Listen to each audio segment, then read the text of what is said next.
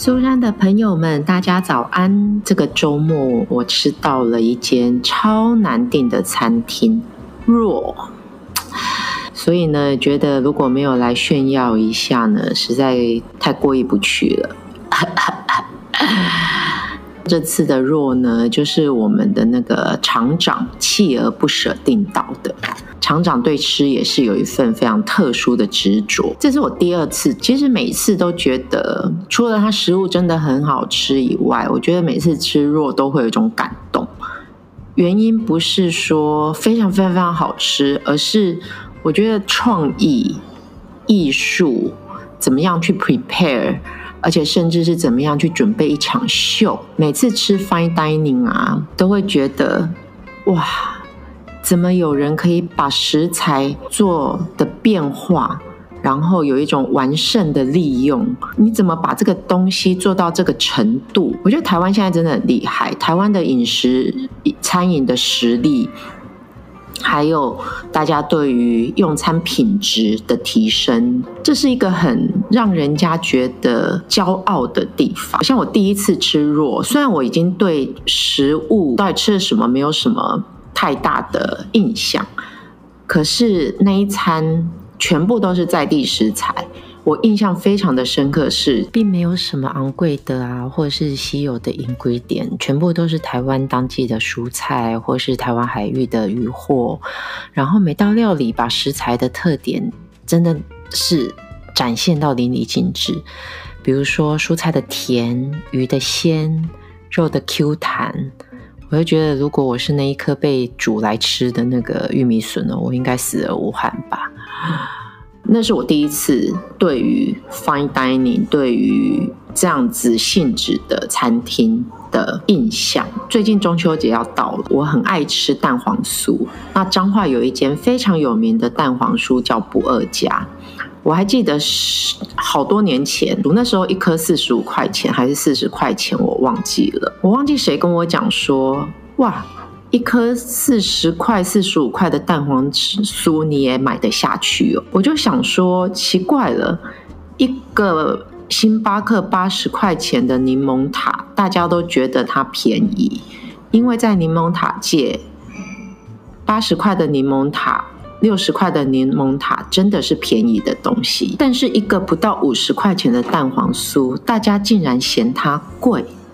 到底是为什么呢？我觉得很多在地的东西，它的价值已经被忽略了。这是一个自己看不起自己吗？也不能这样说，只是大家太习惯了，觉得它就是应该在这个价格，它的价值应该就是在这里。可是我觉得这几年好多人在扭转这样子的想法，包含有一个在鹿港的吃面线，我们都觉得可能一碗面线糊啊，一碗。手工面线啊，三十块、四十块顶多。诶，他把它做到六十块，他甚至把自己提升到名字叫做面线研究所。这是我说我觉得非常让人家佩服的地方。怎么样提升这样子的价值？怎么样把食材、把我们在地的东西做出它的惊艳感？我觉得这很厉害。就好像啊，我觉得若其实让我最佩服的地方是，他扭转了一些观念。以前老是觉得说，哎呀，你不读书的人才会去做厨师。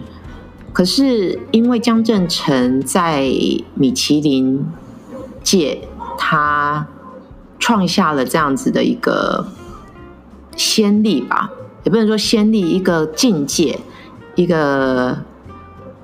Role model，他不但摘星，不断不断的成立不同性质的餐厅，他甚至成立餐饮学校，他吸引了很多人投入这样的产业，而且是他激励了很多对于食物烹饪有兴趣的人，在这个产业里面去经营，去努力。去创造一个又一个的高峰，我觉得真的很不容易耶。不管他的东西，或者是说，嗯，他怎么样经营他自己的个人品牌，我觉得对于这样子，我觉得他的这个贡献，我还是很佩服啦。那我觉得周末吃的东西，每一道菜其实都很惊艳，因为它的做法都是平常我吃都没吃过的。比如说，哦，他把芒果配上芝麻叶的粉，它看起来就好像一个。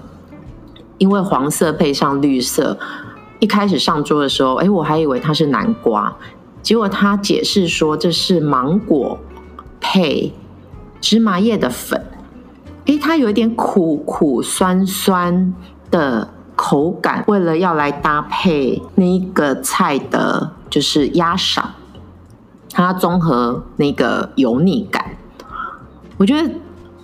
哦，还有那个青苹果丝穿插在其中，我觉得那一整个吃下去就是完全的平衡，可是又非常非常又有层次。就像我刚才讲的，它其实又是一场秀。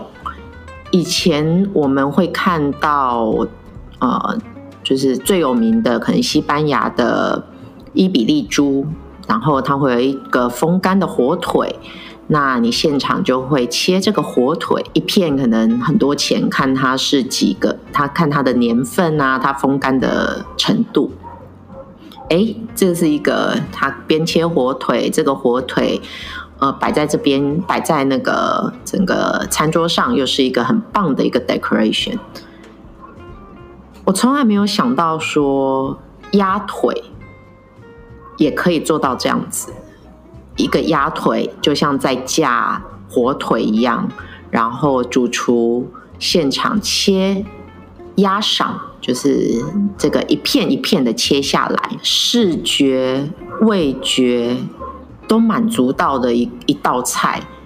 它不是只是一道菜了，它其实已经是好多平常我们可能要分好几道菜的东西，它通通放在一起，然后搭配在一起。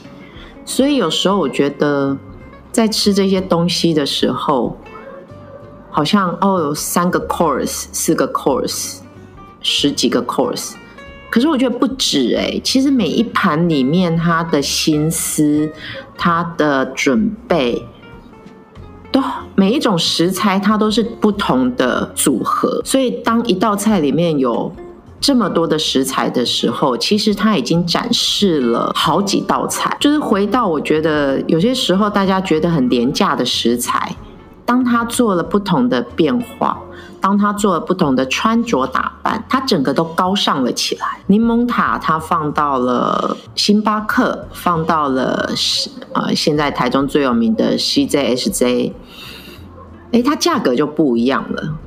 当然啦，它的口感就看个人的喜好。鸭赏哦，我们可能去买那种真空包装的，一包哎，三包一百，三包两百，一包一百这样。